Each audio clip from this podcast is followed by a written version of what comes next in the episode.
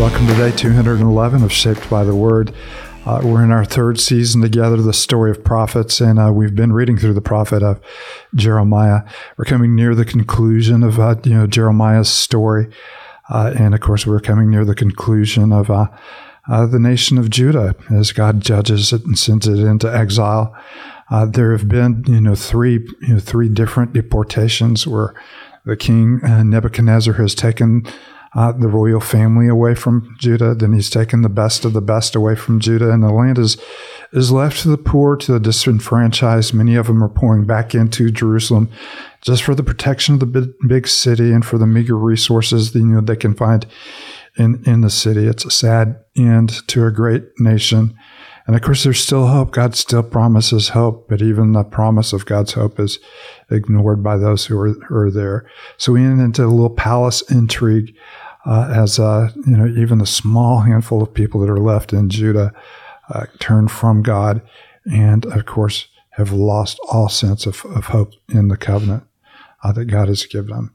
So we read in uh, Jeremiah 41, and as we always do, I'm Paul, by the way, here with Matthew and David and Katie. Uh, as we read through uh, Scripture, we realize God has revealed His heart and character to us. He has given us a gift of His presence through His Word, and His Word is not only uh, it is a way that we see Him, a way that we know Him, but it is a way that He powerfully works in us to shape us into the image of His Son. So we always come in anticipation of knowing who God is and receiving His grace through His Word. So as we always do, we offer ourselves in the moment to the Lord before we read. So, Katie, do you mind lifting us up with a word of prayer? Not at all. Let's pray. Father, um, we just come before you knowing that. Um, this time that we have in your word could be just a quick 15 minutes um, of our day and then we could just move on. Um, but it could also be some a time when you meet with us and um, change us. So would we come to this time with open hearts and open hands knowing that you have the power um, to use your word to to humble us to convict us to encourage us um, to remind us of the gospel, remind us of your heart and and how you have pursued your people, and you have um, you've made a way. So, would you help us to trust you um, and meet with us now? It's in Christ's name we pray. Amen.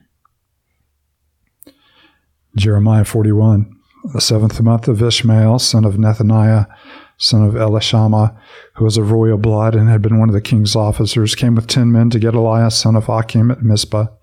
While they were eating together, Ishmael, son of Nethaniah, and ten men who were with him got up and struck down Gedaliah, son of Hakim, the son of Shaphan, with the sword, killing the one whom the king of Babylon had appointed as governor over the land.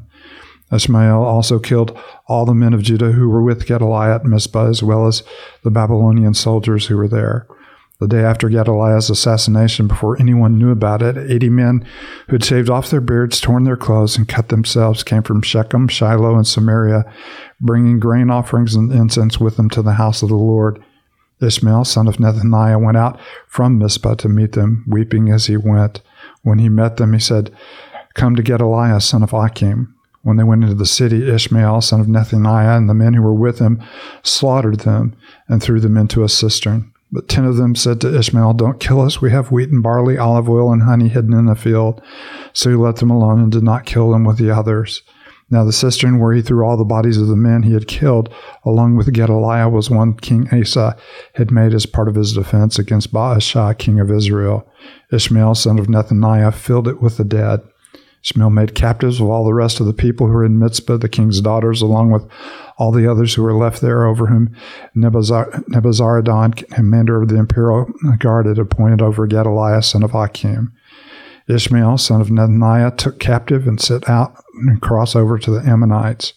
When Jonathan, son of Kareah, and all the army officials, uh, officers who were with him heard about all the crimes Ishmael, son of Nethaniah, committed, they took all their men and went to fight Ishmael, son of Nethaniah. They caught up with him near the great pool in Gibeon. When all the people Ishmael had with him saw Johanan, son of Kareah, and the army officers who were with him, they were glad. All the people Ishmael had taken captive at Mizpah turned and went over to Johan, son of Kiriah. But Ishmael, son of Nethaniah, and eight of his men escaped from Johanan and fled to the Ammonites. Then Johanan, son of Kiriah, and all the army officers who were with them led away all the people of Mizpah who had presided. When Johanan had recovered uh, from Ishmael, son of Nethaniah, after Ishmael had assassinated Gedaliah, son of Achim, the soldiers, women, children, and court officials, he had recovered from Gibeon. And they went on and stopping at Geram Kithmith near Bethlehem on their way to Egypt to escape Babylonians. They were afraid of them because Ishmael, son of Nethaniah, killed Gedaliah, son of Achim, whom the king of Babylon appointed as governors over the land. So if you've never heard uh, the Hebrew language butchered as many times in one reading, uh, this would probably set a record. Let, let me give it a shot. We are, yeah, we are clearly, we are clearly concerned about who is the father of who, mm-hmm. and all of the palace intrigue and the murder back and forth. But it does paint a very bleak picture of those who are left behind in the land. Mm-hmm. Uh, you have a governor that uh, the uh, Babylonians or King Nebuchadnezzar has appointed over the people. Uh, you remember Johanan in, in, our last reading last week is encouraged Gedaliah to take action quickly against Ishmael, and he's refused to. And of course, that has come back to bite him. And so you mm-hmm. have Ishmael wiping out Gedaliah, all the men who are with him, and 80 random worshippers, you know, who are coming, you know, from Samaria, uh, you know, to come back, you know, to worship. And then you have Johanan, uh, son of Kiriah, in case you missed, who's was son of who. Yeah and all of this coming back and, and killing Ishmael. And they're really, really in a quandary of what to do. There's so much that has happened. They, they fear the Egyptians, they fear the uh, Babylonians, and of course, they fear remaining in the land.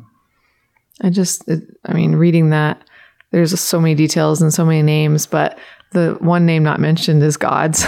like he is uh, nowhere in this account, nowhere in this part of the story, and or not mentioned, obviously, but um, it's just to me, I, I, I long for his name to be mentioned as we read all this assassination and just this back and forth, um, this fleeing. You know, you you long to to read that like that God's coming, but he, you know, he has said that he's going to remove his protection from his people. I think about the vineyard um, that he prophesied about, and that he would remove his protection over the vineyard, and all the birds and all of the things that um, endanger it will be able to come. And that I feel like that's what is happening. You know, you feel the the loss of his presence. Yeah, in some in some ways, what we're seeing here is that we don't see God's name expli- explicitly mentioned. Right. You see that this is a result of of the Word of God being rejected time and time and time again. Mm-hmm. This is, you know, what happens right. when God's Word is rejected. So yeah. the sovereign the sovereign Lord, you know, is His shadow in a sense stands over this whole mm-hmm. scene. Uh, and we're watching his well, people. Yeah, while God's name is not mentioned, God's presence is felt. He is mm-hmm. carrying out, you know, the judgments that He is. He has said that He would carry out, and He is overseeing, you know, uh, the process, you mm-hmm. know, that, that's going forth. So we see providence, you know, God's providence at work and God's sovereignty at work. Mm-hmm. But but it is sad because this was a people who were formed to enjoy God's blessing and not to experience God's judgment. Uh, but indeed, you know, God is sovereign in both salvation and the grace that He shows His people, and of course, the judgment against sin. And we see not only the uh, His judgment against sin, but we see the remaining consequences of ugliness and the brokenness of sin. Um, you know, as it captures the heart of the people. Yeah, that's what's grabbing me. I mean, obviously, just seeing just the death and the assassinations and just the ugliness of what sin can be inside the people, inside a community, you know, and so it does make us kind of confront some of those larger complexities of uh, of the brokenness inside humanity, its effect it has on humanity, but then also, you know, God being sovereign over all those things and being someone we can trust in the middle of those moments. But yeah, this is just kind of a dark, a dark chapter in Jeremiah. And how things have fallen, you know, from a you know, the pinnacle of, you know, the worship of God under David to David's own sin and his family disintegrating, and uh, the pinnacle of wealth for Israel under Solomon, and uh, you know the many different occasions in which the people are, are prospering, even though they're far from God, and you come down to a very meager you know city that's you know the, the all of this is taking place. Remember, in a city that uh, has been burned to the ground, there's not one stone left on top of the other. The great temple, mm-hmm. you know, has been reduced to nothing, and uh, then you have all of this intrigue. People, and the sad part is you have people who are you know coming back you know, to worship from, uh, you know, from the, the northern kingdom, which had been decimated long years ago, hoping to come back to Jerusalem. And they must have been devastated by what they saw. Not only that, they're met with death and thrown mm-hmm. into cisterns. And they're worshiping God. You can tell how far they are from God. They're worshiping God by cutting themselves, mm-hmm. which, you know, in the book of Kings is what the prophets of Baal, you know, had done and something, you know, God never, you know, never required. So it is, it is a bleak scene. And even little glimpses of hope that you almost want to see in it are immediately, mm-hmm. you know, vanquished and taken away from it. And I guess we'll talk about it more, but even just the kind of full circle return back to Egypt after this whole wild story we've been reading about, you know, it, it's going back to kind of where it began. No, that's exactly, you know, the next couple of readings we have are going to uh, be very centered, you know, yeah. in Egypt. But it's a sad truth, you know, that, uh, you know, the children of Israel, you know, as they're moving out in the wilderness, you know, their first cry is, we want to go back to Egypt, the land of, you know, leeks and onions. And here they are, in a back in the land of leeks and onions. And it is a meager existence for, especially when you see the, the, the vision God had for his people in their own land, living securely under his blessing, enjoying, uh, you know, his presence. And this is what it's been reduced to because of our sin and because mm-hmm. of our our disobedience. David, do you mind closing us with a word of prayer? No, let's pray. And Father, we would you thank you for your word as it does make us confront the realities of sin, um, but it also points us to the great hope held out in Christ Jesus, who came to die for sinners. It's completely, completely amazing that all that you've done for us in Christ Jesus. Um, may we not only see the reality of our sin, but also the reality of what Christ has done for us. And may that be pressed deep into our hearts today. We pray praise all in his name. Amen.